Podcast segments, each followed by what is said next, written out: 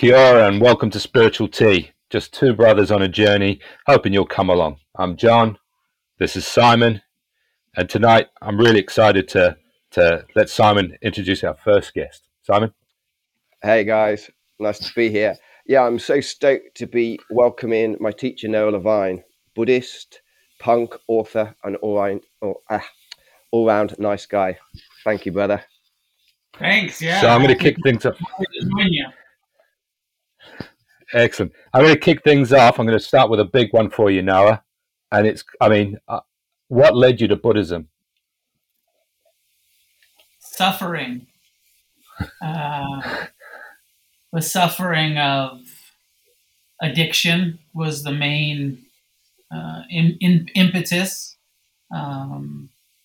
But, you know, even before addiction, you know, I had a suicidal ideation as a child. I had a kind of like just angst and desire to not exist. And then drugs and alcohol took the place of that sort of self-destructive escapism.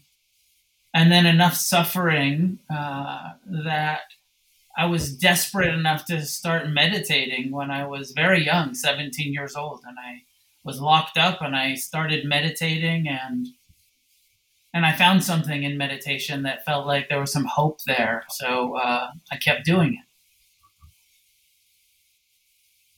it. Brilliant.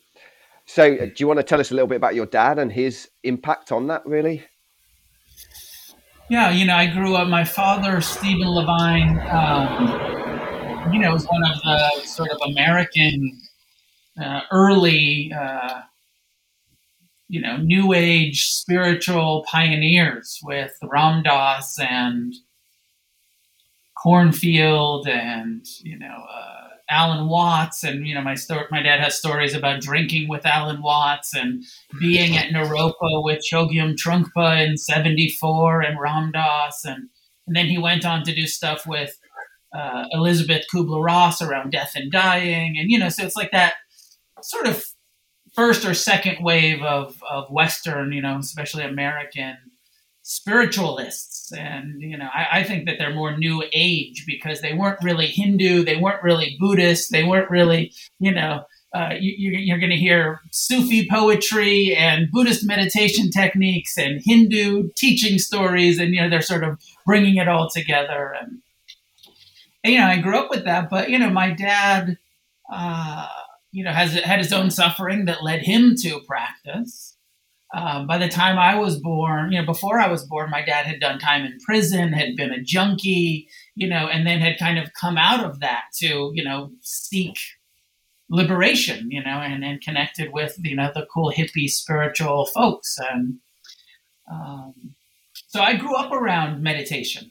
You know, by the time I was born, my dad was a meditator, he was a meditation teacher, and Ram Dass was around, and we were going to the Hindu temples and the Buddhist meditation retreats. And but my mom was suffering from addiction and 2 divorces, and so I was born into this, you know, kind of realm of there were some spiritual teachings around, but also there was a lot of suffering and neglect and, you know.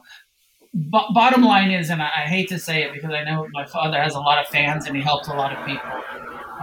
As an adult, I look back and as I got to know my dad, like wonderful spiritual teacher, not so interested in being a father, super interested in being an enlightened guy and a wise teacher, not so interested in the responsibility of parenting.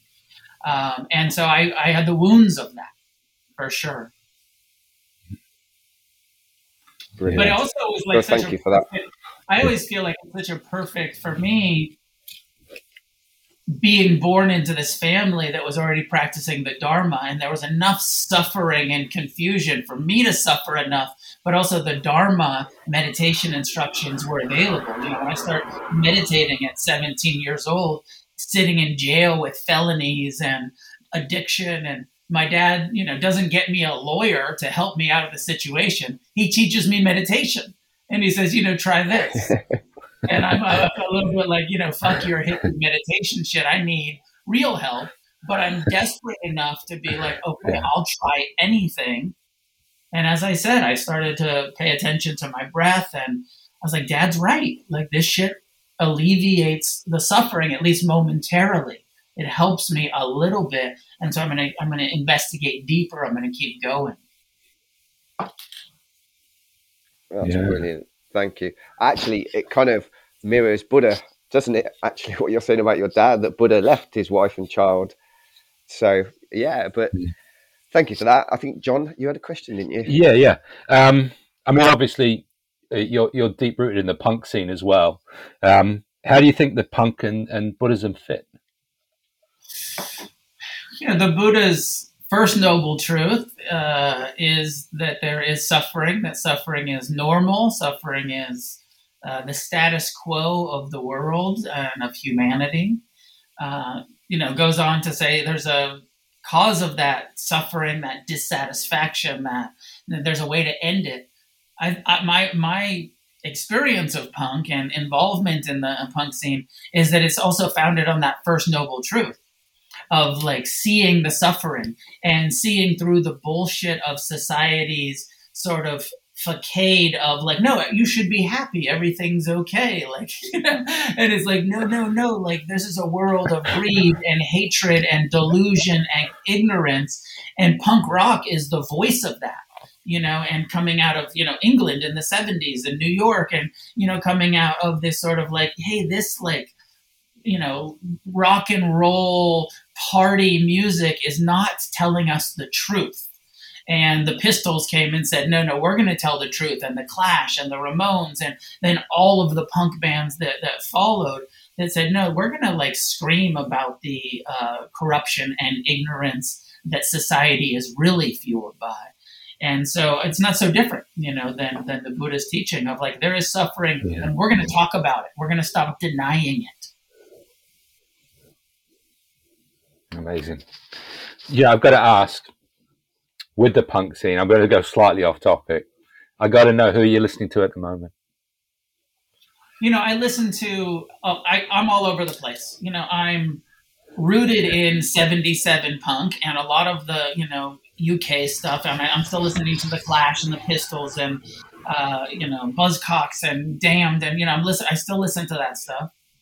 But then, you know, second wave, you know, I listen to the Ramones a lot. You know, that stuff that like when I was an angry teenager was a little too poppy for me, like the 77 stuff. I'm like, I love that shit now as an adult, as an old man. But also the, you know, hardcore from, you know, Bad Brains and Minor Threat to Black Flag and Circle Jerks. And, you know, the first record I ever bought was a San Francisco band called Crucifix. Good, like one of the San Francisco bands that was a little bit more influenced by GBH and Exploited and, you know, kind of the, you know, the Mohawk punks. But I'm all over the place with punk rock. I like ska. I love reggae. I like ska punk. I listen to hip hop. You know, and you know, and then when I got, you know, when I was already a big fan of 7 Seconds and Minor Threat, but when I got sober in 1988, then there was the straight edge movement, you know, that had come out of Minor Threat, but then there's all these drug-free bands, Youth of Today and Gorilla Biscuits and Judge and Inside Out and Instead and Side By, you know, I mean, the list is so long, and it was so, you know, to be a teenage drug addict getting sober punk rocker, I mean, like, oh, there's all these drug-free punks and this whole movement of straight-edge punk. So that's been very important to me, and I still listen to straight edge and you know, so I'm you know, and I like poppy punk too. Like, I'm a fan of NoFX. I'm a fan of Teenage Bottle Rocket and, you know, some of these little bit newer bands that are poppy and punk, and I like that shit too. So I'm all over the place. You know, you're not going to tell me Bowling for Soup though. Oh yeah, sure. You know, ska punk, that stuff, sure. Like, you know, like I don't own the records. No. I don't own the records, but if you know, like that sort of ska kind of pick it up, you know, Bowling for Soup kind of stuff. Fucking great, you know. Like I think that shit is great. It's a little, it's not my first choice, but if it's on, I'm like. Yeah, I've seen them, to be fair. Yeah. Brilliant. Well, thank you for that. Yeah. Brilliant. I was obviously, as I said in the intro, you're the author of some amazing books. I've read them. I was thinking, obviously, when was it, Dharma Punx? It's nearly 30 years ago you wrote it, isn't it? No, only we're coming up on 20. It was published in 2003, so it's only 18 years. Oh, okay. 18 years. So, and then is Heart of the Revolution the last book? Refuge Recovery. So it goes. Refuge Recovery. Dharma Punx in 2003, Against the Stream in 2007. Heart of the Revolution in 2011, and Refuge Recovery in 2014. And then I haven't done anything in the last 6-7 years, but maybe there's something else that will come. All four of those books felt like organic. Like Dharma Punx felt like, okay, this is my story. I want to share it. I want to make the Dharma accessible to the punks and to the, next generation, and, speak about it in a different way, in a personal way than the hippies or the baby boomers, were speaking about it. Against the Stream felt like that was just like the organic next step. Like, here's why the Buddha's teachings are so radical and so against the norm. And then Heart of the Revolution felt like, okay, let me give a closer look at how do we practice forgiveness? How do we become kind? How do we develop compassion and uncover that? And then Refuge came out of like, and all of these addicts want to use the Dharma to recover. Let me create a Buddhist-based recovery program. After that, my publisher is still, for years was like, well, write some more books. Your books sell, write some more books. And I'm like, I can't do it. I can't write a book to sell it. I can't write a book for money. Like there, it has to be something that really wants to be said, and that I feel like I'm the right person to say it. And so far, that hasn't happened. I'm starting to get motivated from some writing projects, but right now it's still germinating. Oh, brilliant. Well, I do have a question about your books, actually, but before, I don't think I ever told you this story, so. The way that I got into finding you and the Against the Stream Meditation Center was actually through John. I think it must be like about 3 years ago. Yeah, I was kind of getting interested in Buddhism, and I was just talking to John about it, and he was like, oh yeah, I read this book years ago by this old punk dude and it's called Dharma Punx. You should read it. So I bought it, and that was my interest. It was actually John that got me into you, and obviously... the way it changed, like years later, here you are. It's funny the way things go. That's the only book I can pinpoint and tell you exactly where it was that I read it. I bought it in February of 2011, and I went to Morocco with my wife. And when we left the UK, it was heavy, heavy snow.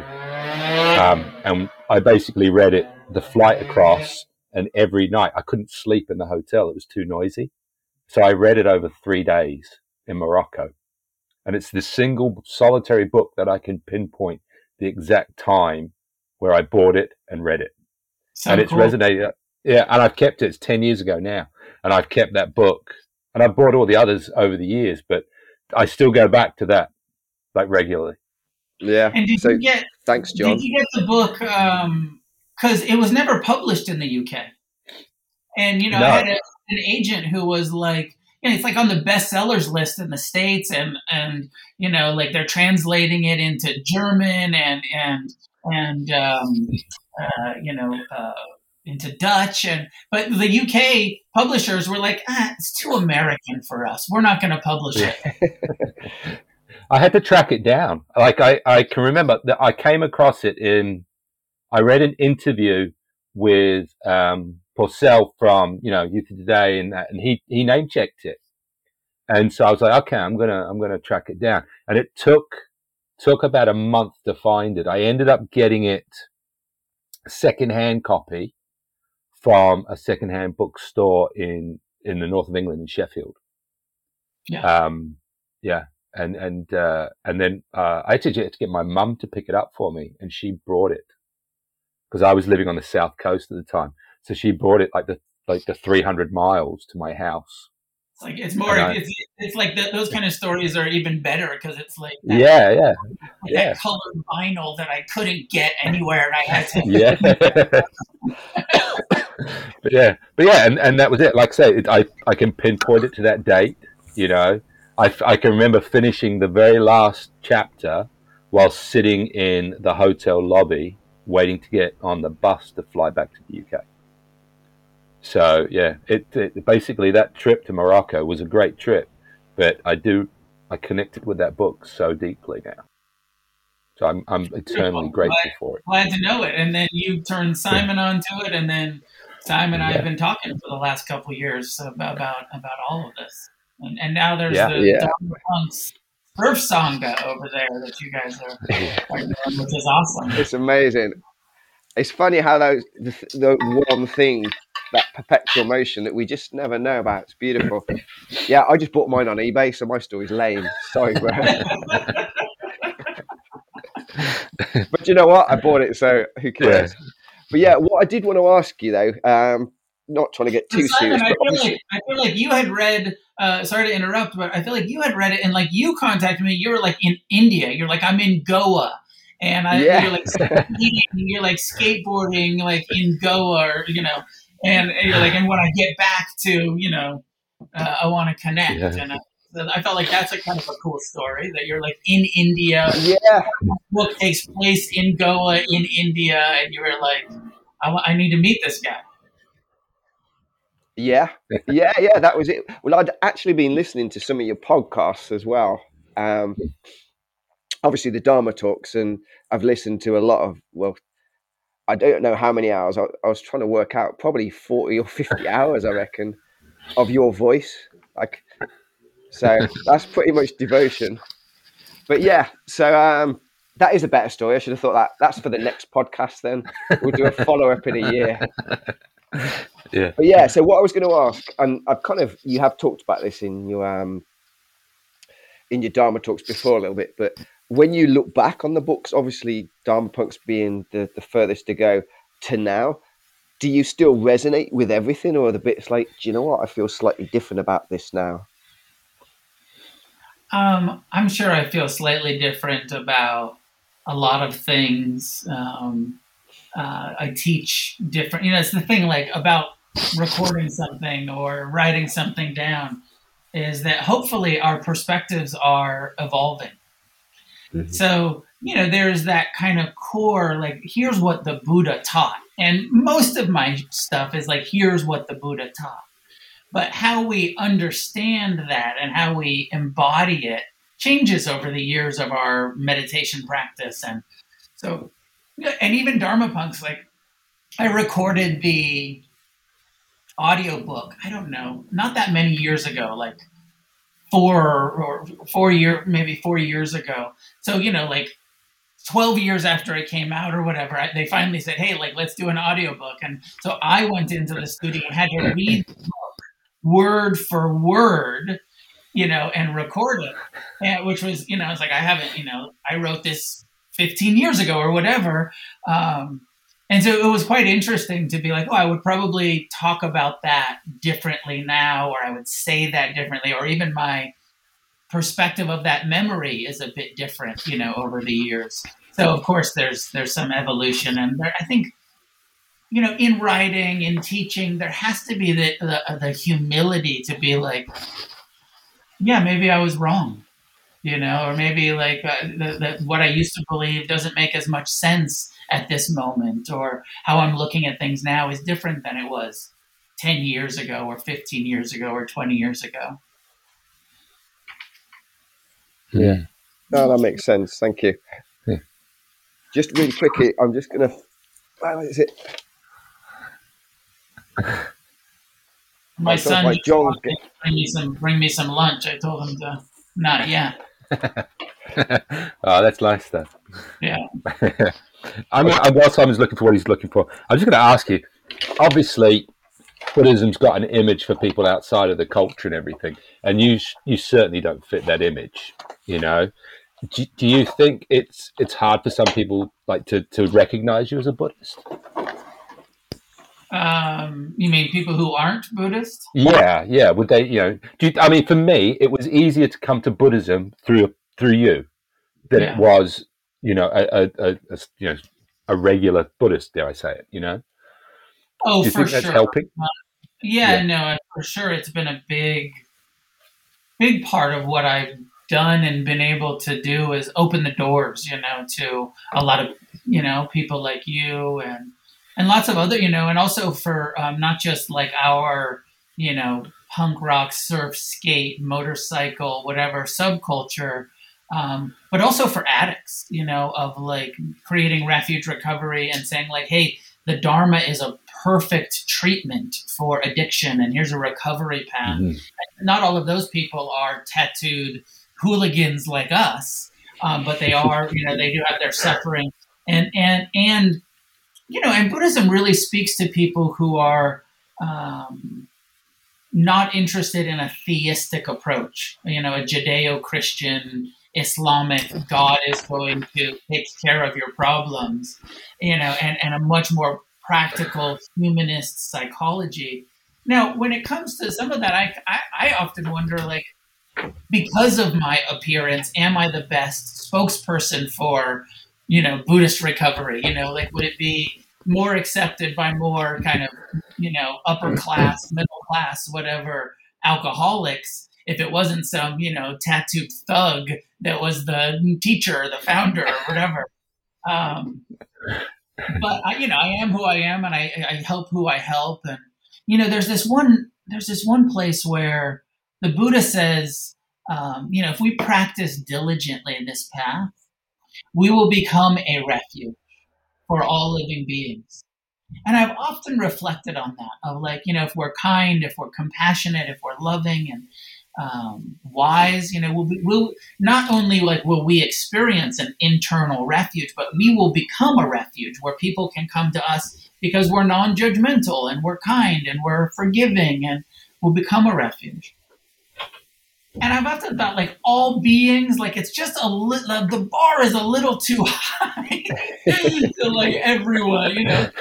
But even the Buddha himself, like, people hated the Buddha. He was, you know, falsely accused of terrible shit. There was assassination plots against him. Like, he was not a refuge for everyone because he was an atheist. And all of the theists were like, this guy's telling us that our beliefs are bullshit. You know, and they didn't like that. He was against sexism. He was against racism. He was against, you know, all of this oppression. So when you're a radical, you're not a refuge for those who are stuck in small-minded attachment to their religious or social, political, you know, agendas.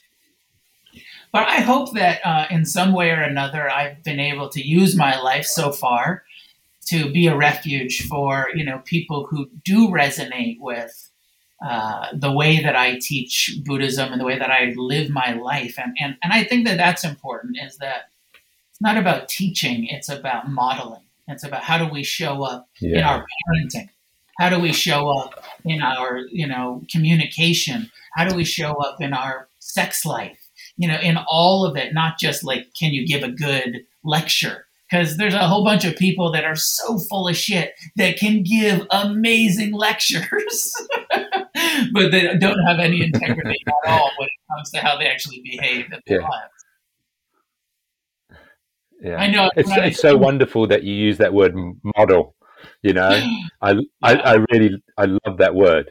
My wife says it a lot. Like, this is the model that we're presenting to our children, and it's really, I think it's a perfect example of it. I mean, my wife and I talk a lot about childhood traumas and things like that, and we'll say that, you know, it wasn't given to us; it was our origin story, and now we're changing that model. And I think it's just what you're doing is changing that model for so many people, particularly. And I think the way you look and the way you talk and come across is benefiting so many people because of it. You're creating that new model. Well, yeah. You know, there's, I know that part of what you guys, and, you know, not to lead it too much, but, you know, this question about masculinity and sacred masculinity and wise masculinity, which I don't feel like I totally have my mind wrapped around, you know, what it means and what's the feminine and what's the masculine. And, but what I do know is that, like, you know, when I started practicing Buddhism, I was just like, you know, all of these men who were whispering poetry, and felt to me like there was no room for masculine. It felt like in order to be spiritual, what they were modeling was that you had to be emasculated.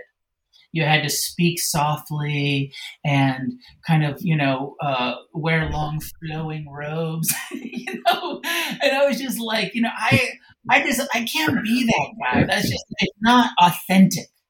You know, like, I'm the guy who, like, swears and farts and rides motorcycles and skates and, you know, and wants to, like, I want to be, you know, an authentic male human being, and that be spiritual, rather than spiritual men are always feminine.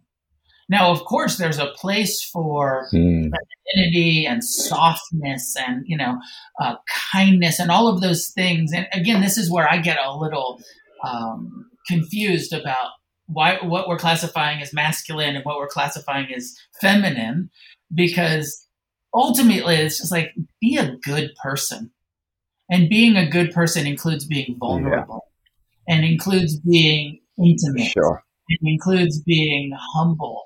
But also, there's a place for energy and vehemence and passion, right?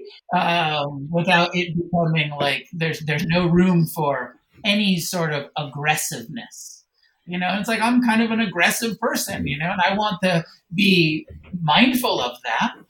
But I don't want to say like, oh, you can't be, even though that's part of your authentic, you know, testosterone wiring, there's no room for that in spirituality. And it's like, no, that's bullshit. There has to be room for everything. Yeah. Sure. I think from our point of view, where we're coming from with it is because, I mean, I don't know about the stats for America, but over here, the biggest single killer of men under 45 is suicide. And the reason for that, a lot of it, is because of this toxic masculinity. So the inability of men to be some of the things that you've said, to be vulnerable, you know, to be in touch with their emotions, to actually say, do you know what, I'm fucking struggling. So it's those kind of things. We're certainly not advocating that kind of just going to either extreme. It's not to be all the feminine or all the masculine. It's to be in touch with all of it. And yeah, of course we're men, and of course we've got those desires and that raw kind of, sometimes we want to break shit, you know, but it's whether you break someone's face or whether you cut some wood, you know, it's the use of that energy. And but if I want to cry or call John up, I will. So it's that kind of balance, really.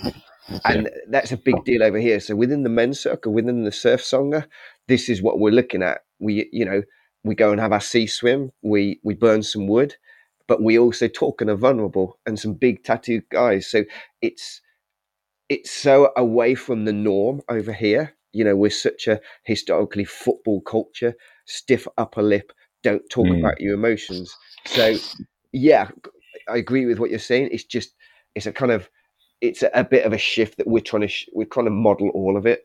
And like you said, show the vulnerability. No, it makes perfect sense to me. And I feel like this is part of the against the stream, you know, kind of rebellion. Like, it's to be a tough guy, to be a, you know, that's easy. It's effortless to be closed down, aversive to pain, reactive, you know, like that's normal. To be compassionate and in touch with your emotions and able to express. It's a rebellion against our survival instinct. This isn't only cultural, right? This isn't just the UK or the States or, you know, like almost every culture, you know, puts men into these boxes and women into these boxes and is conditioned in these ways. So I completely agree with what you're saying, that we all need to do that. You know, we all need to, you know, get, one time I was giving a teaching, and I was crying during the teaching. And then one of the people that was there made this comment, and I thought it was, they said, you know, in our community, vulnerable is the new macho. And I just loved that. I just, you know, just like, oh, yeah. It's true. It's true. Like in our subculture of Buddhist punks and recovery, we put a big value on, are you in touch with your emotions? Can you be authentic? Not are you just stoic and disconnected? Yeah. Yeah. And I got to say, the girls like it as well. For sure. You know, a guy who's in touch with their emotions, who can be vulnerable, can also have the manliness, whatever. But yeah, certainly in my experience, that actually leads me on to my next question. You may not want to answer this, but you did talk about it in a Dharma talk recently. It was when you were reading through the Heart of the Revolution, you were going through each chapter, and it was the one on love. And I can't remember basically what you said. It was a quote that you said was a bit cheesy, but the older I get, the less I know about love. Do you remember that? And so I just wondered if you could expand upon that. Obviously, I've come out of a relationship, as you know, recently, and I kind of feel like the same. It's like the older I get, it's like, is there the one? I think we've been sold such bullshit for fucking decades in songs, in films, in fairy tales. It's such bullshit. I don't personally think there is the one at all, this soulmate idea. So obviously, I know you're in a relationship now, but yeah, I'm just interested to hear your view, just expanding that of the less you know. I was watching this, I think it's on Netflix or something like that, and it's a Spanish show, and it was done by the same people that did the Money Heist, but it was another one about like, you know, one of those islands off of Spain and some drug deal thing. But anyways, there was this scene that really stuck with me where there was this couple that was in their like 40s or 50s. Like I could relate, like they were my age and they had older children, and they were kind of going into the second marriage. And at one point the woman turned towards the man and she said, "Are you even in love with me?" And he just like instantly said, "Of course I'm not in love with you. I'm not a teenager." I was like, no, you know, and you know, and he went on to say, like, you know, I'm not a teenager. I'm not in, you know, but I love you very much, and we're a good couple, and we're having this, you know, kind of where you balance me in this way, and you know, and almost it's not the best example, but I just related to it of like approaching relationship in a loving way. That is, you know, saying like, what can I learn here? How can I balance you? How do you balance me? And not that like head over heels, intoxicated love. It is that at times, but a more mature relationship to, you know, love as a process that unfolds, and love as difficult conversations. Like, I love you enough to have this conflict.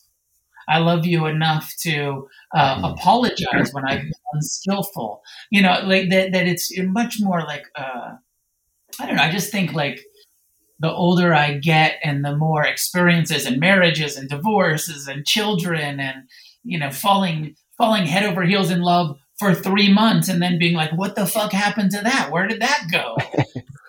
Yeah.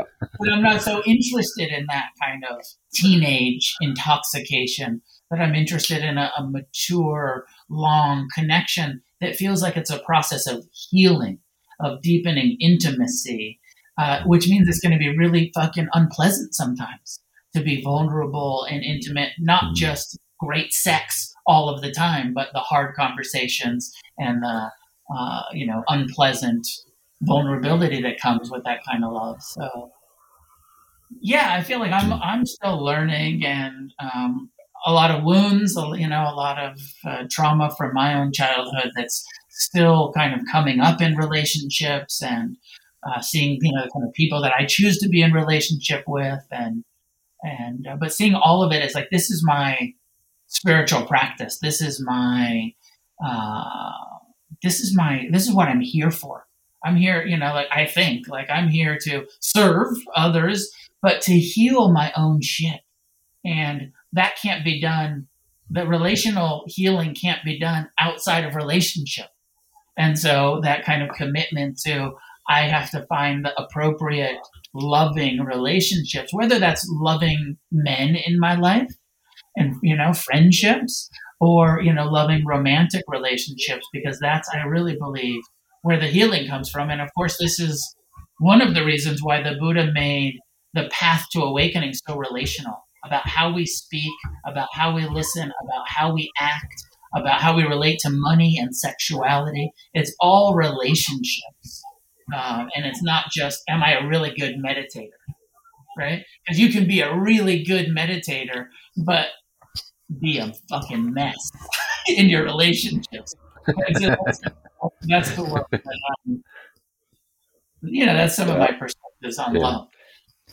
No, I appreciate that. I know it's not an easy one. I remember from that Dharma talk that it wasn't an easy, you're kind of like, I don't really know what to say now. So, yeah, I appreciate that. I was just, actually, I was indulging myself. So thank you.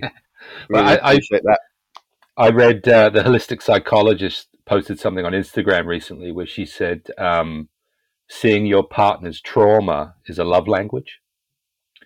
And that sort of resonated immensely. And just what you've said there kind of connects to that in my mind, is that when we see our partner in their pain, and that's the difficult part that you're talking about, isn't it? When we sit with that awkwardness, that uncomfortableness, whereas men, we want to fix that, which we cannot, obviously. We can only fix ourselves. We can't do anything for anybody else, short of being supportive.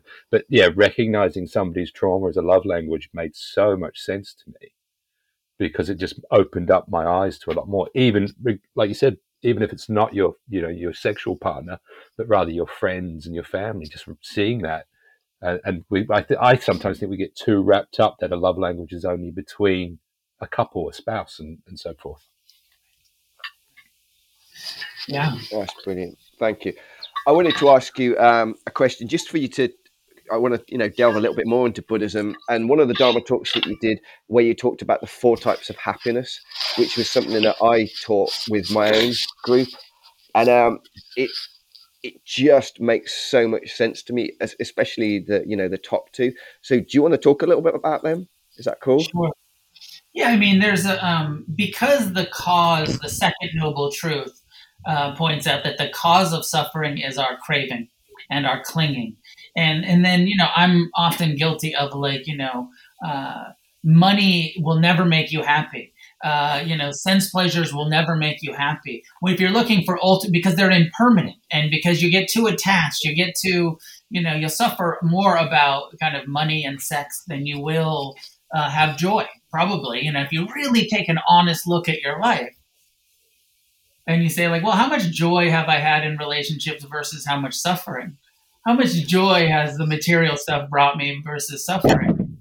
You know, but the Buddha, and I think that this is important. At one point, the Buddha says there's 4 types of happiness that Simon is pointing towards. He said there are these low levels of material things do give us some sort of temporary happiness. You know, they're pleasant. Money, you know, can create comfort. You know, like, hey, there's something nice about having a comfortable home, or a reliable vehicle, or a cool hot rod or motorcycle, or whatever it is. Like, it's, you know, there's a little bit of happiness there, but it's just not reliable. It's just, that's too impermanent. It's too, you've probably heard the story that I like to tell about when my lowrider, I had 1964 Impala lowrider in New York City, you know, with the bags and everything, and it got totaled. The mechanic, like, tore the frame in half. And that sort of, like, I love this car, but it's impermanent, and I know it's impermanent. It's not really the source of my happiness. But how often do we create so much suffering in our lives because we're so attached to our material things? So the Buddha's teaching is, like, there's a low level of happiness there as long as you're not attached to them. If you're attached, if you're clinging, then it'll just create so much suffering for you. And likewise with sense pleasures, like, there's a level of, you know, good sex, wonderful food, like a good wave, you know, a nice ride, you know, music. Like there's so many wonderful sensual experiences that we can have, as long as you're not like addicted to them.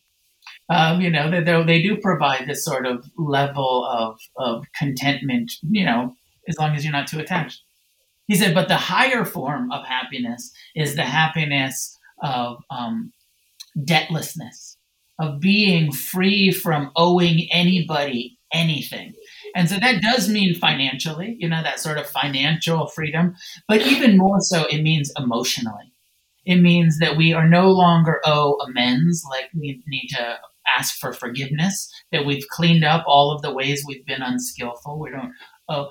And not only amends, but also appreciation, you know, of like actually going through our lives and saying like, I don't want to like be on my deathbed being like, fuck, I really forgot to thank those guys or those women or those people, or, you know, and I feel like I didn't express my gratitude.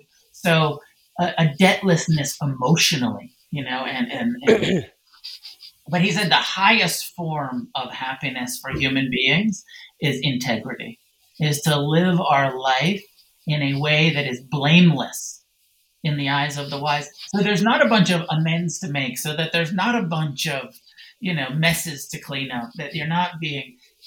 And the important part here is blameless in the eyes of the wise. Because like I said earlier, even the Buddha in latent being criticized, hated, you know, by people who are like, how dare you dismantle the, you know, patriarchy? How dare you dismantle the sexist system that we live in? How dare you try to speak out against the racist, systematic, you know, supremacy of the caste system, right? So blame all over his face. But he said, you know, he said, but I feel blameless because my intention is pure. I'm coming from a place of compassion. I'm coming from a place of wisdom. Although I'm offending people, it's not my intention to offend. My intention is to be in integrity and to be wise and to be, you know, truthful. And the truth is racism is wrong. And the truth is sexism is wrong. And the truth is, you know, and if you don't like that and it offends you, that's not on me. That's on you, right? So that level of blamelessness, that's not Switzerland, right? It's not fucking, we don't have any opinion. We're not centrists, you know, like, well, I don't know, maybe sexism isn't wrong. No, it's fucking wrong all of the time. You know, and if you don't get that, amen to that, because of your ignorance. Anyways, so yeah. You know, those are types of that. You know, and so then like we put it all together. It's like, yeah, I like, you know, the material stuff, I like the sensual stuff, and I want to live a life that is free from debt and free from, you know, blame that is well deserved.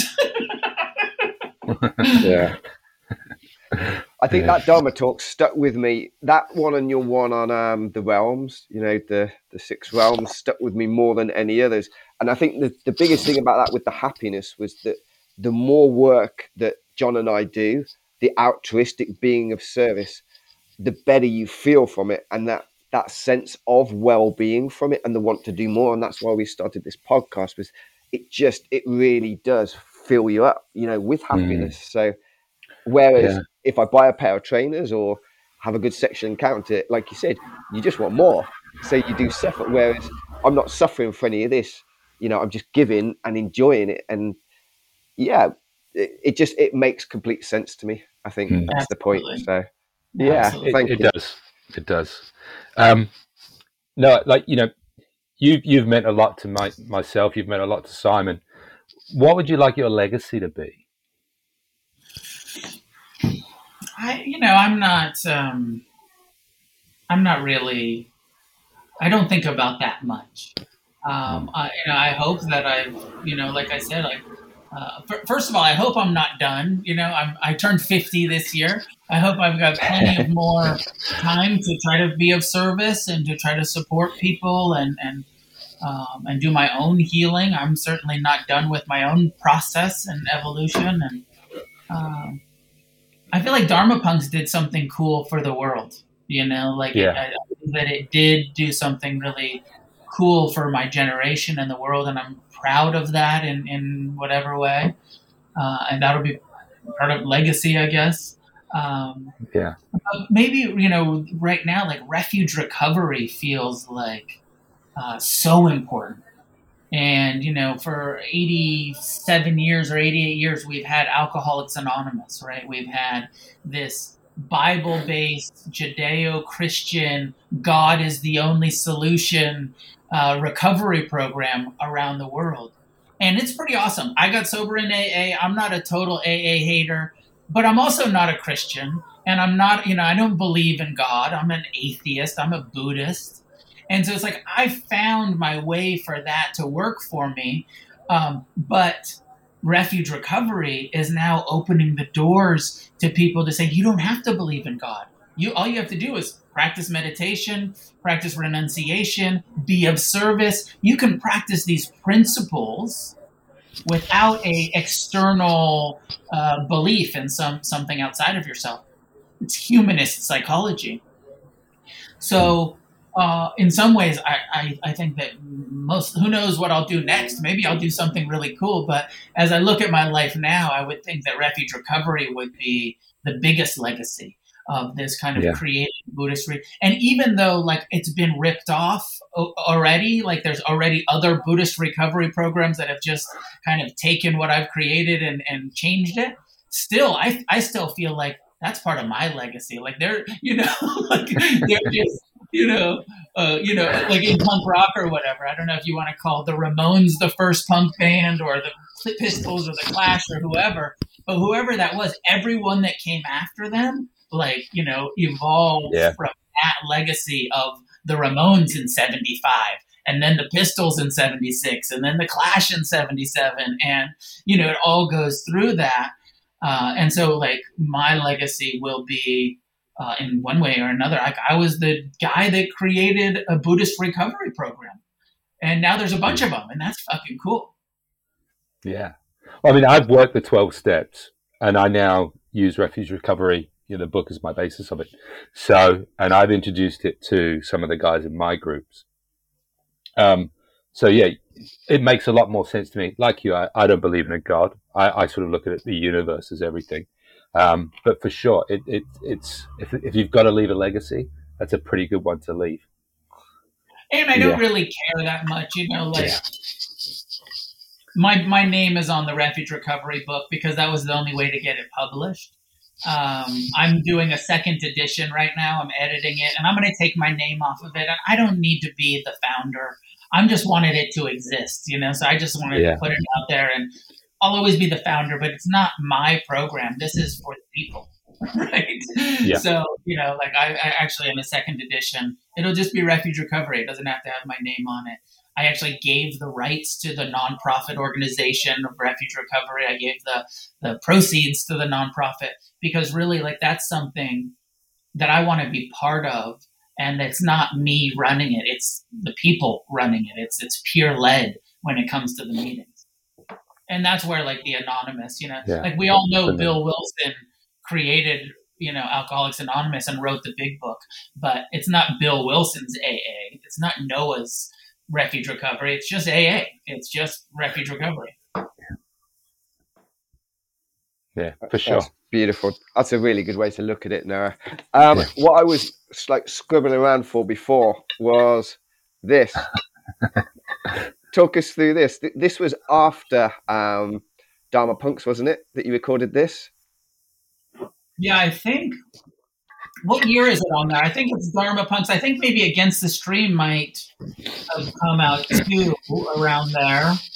I'm not sure if Against the Stream had come out yet, but yeah, you know, in my own, like, I don't know, ambition or ignorance or whatever, like this filmmaker approached me early on and was like, hey, can I make a documentary about like you and what, you know, you're creating?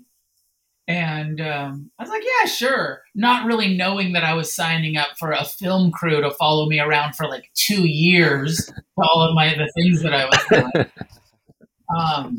doing. And then, I don't love that documentary. I think it's cool. Some people it's opened the doors to some. I think it's pretty low budget. I don't think it was that well made. I think that the filmmaker, in editing kind of put in some of their agenda and kind of trying to make a balanced picture, kind of put some stuff in there that I think it was, you can take sound bites and some of the people in there don't look that great. And people who are generally kind, just about that one point of them sort of being a jerk in the film. And it's kind of, but it's out there. There's another one that a woman made the last few years that's called Dharma Rebel, a wonderful filmmaker in Holland. She lives in Amsterdam. And this woman, Babette, I forget Babette's last name, but this movie is done and it's out. They've shown it in Holland. It was on Dutch TV. And she's so cool. She made the Sex Pistols and the Berlin Wall movie.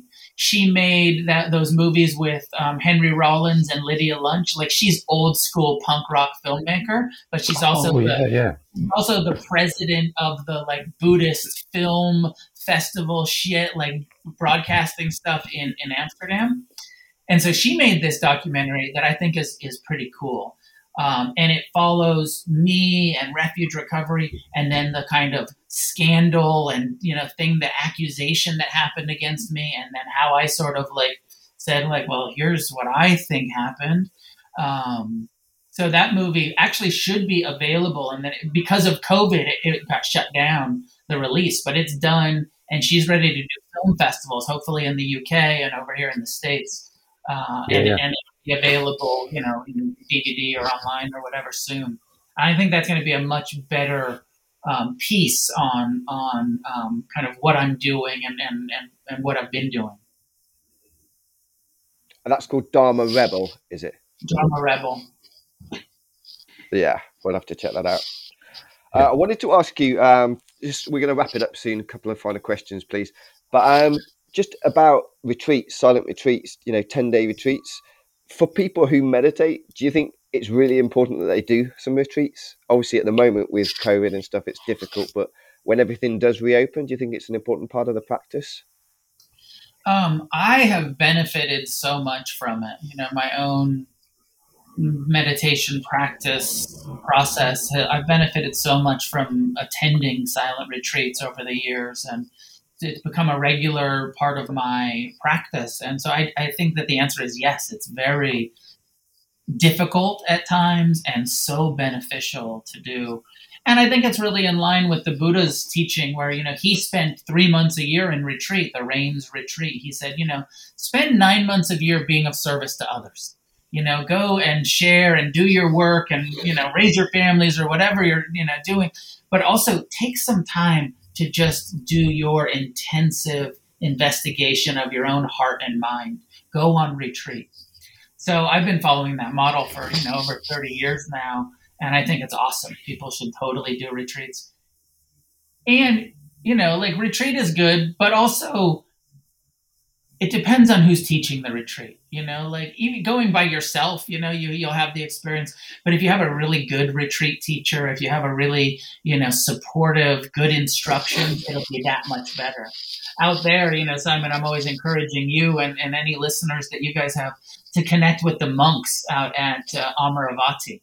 And they have a retreat center there. It's not open right now because of COVID, but donation-based retreats with the monks and nuns that are teaching there. And that's your best bet out there. I mean, I used to teach some retreats down there at Gaia House, which also a good retreat center, but it's that sort of in the States we say upper middle class, but you guys say middle class, right? For the bourgeoisie middle class. It's very much sort of bourgeoisie Buddhist. At some point they were we can't even have Noah here anymore because he swears. And it's just that's not real. That's not real Buddhism. That's not real Dharma. Gaia House is an option, but the monastery, the monks over there are such good teachers. I was on the waiting list actually for a few before COVID hit. So, because that's Arjan Amaro, isn't it? Your old teacher? Yeah, Arjan Amaro. Yeah. Sorry. No, I'm definitely up for it. Oh, I was going to ask something else and I've forgotten what now. Did you want to ask anything else before we finish? You know, I would just like to say I read your stuff regularly. Who are you reading at the moment? Who do you find inspiring? What am I reading? Oh, I'm reading The Count of Monte Cristo right now.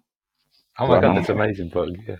It's an amazing book. And I picked it up the other day and I was like, have I read this? Like, I think I've read this because it's like so in my consciousness as a thing to read. But as I'm reading it, I'm like, I don't think I read this book. I think I missed this. So I'm reading that. I know your question was like, what Dharma books am I reading? You know, I've got like these vintage, the Jataka tales, and these are all of the like supposedly the stories of the Buddha's past incarnations. I'm seeing like what's in you know, what I can grasp. I loved Ajahn Amaro's, one of the last Dharma books I read was Ajahn Amaro's book called The Breakthrough, which, and this is one of those books that you can only get through the monastery. The monastery publishes it. So people can get that, The Breakthrough, through the Amaravati website, and you get it, you know, you just say, hey, I want that book, and they send it to you for free and you make a donation. But I love reading, but I'm super into reading novels right now. I've read all the Dharma books and I've written the Dharma book, and I love the Dharma, but when it comes to reading right now, like I want to read some cool stories. I do that too. I flip backwards and forwards. So I'll read something sort of heavier, like I did John Bradshaw's Homecoming, and then followed it with like a Lee Child novel, and then I read Duff McKagan's biography. You know, so yeah, I like to mix it all up, get a little bit of everything. I went on a fucking Stephen King kick last year, where somebody was like, "Hey, read this Stephen King," you know, and then it was like a 7-part series about the gunslinger, and I got totally like terrible, and it's great. Yeah, it's really good actually. It's brilliant.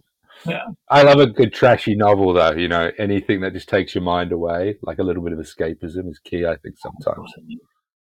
Definitely. That's brilliant. Well, I just wanted to say, like a final kind of rounding up, that one of the special thing about when I listen to you and your delivery of the Dharma is that there's no sense of ego within it. There's such humor, and you always reiterate, don't take it all so fucking personally. And the way that you always say, don't take my word for it, this is for you to reflect upon and work out whether the Dharma is for you.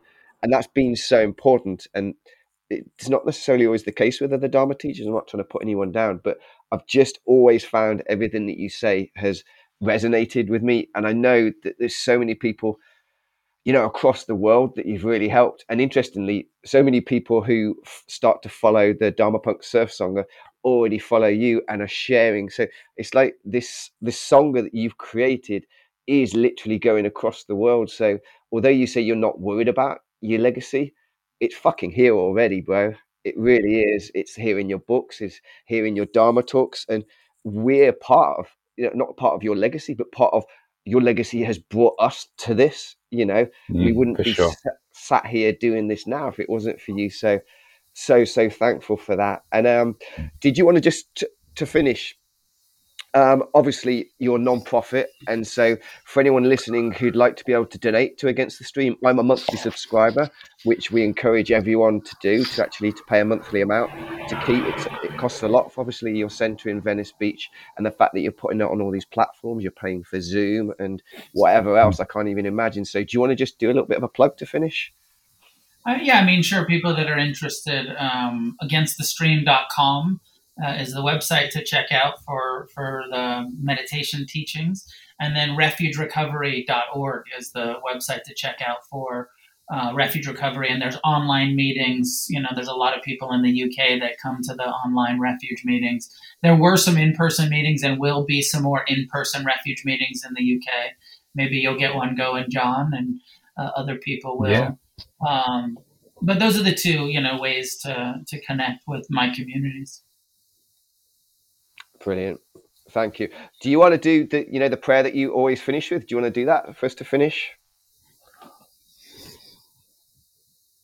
It's believed that there is a quality of karma that we call merit that comes from our practice and discussion of the Buddha's Dharma, which means the awakened reality that we are discussing today.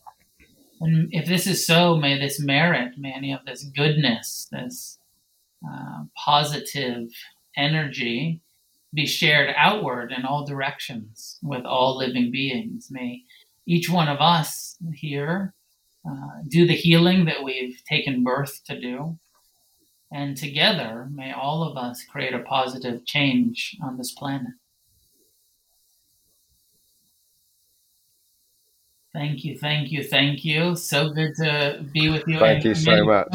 Blessings and you know, all good things to your new podcast. Happy to be one of the inaugural guest on the podcast. And wishing. Yeah, thank you so much, Noah. Definitely. Thank you. And guys, we'll be back in a couple of weeks interviewing someone else. So thanks a lot. Thanks for listening. Thank you, Noah.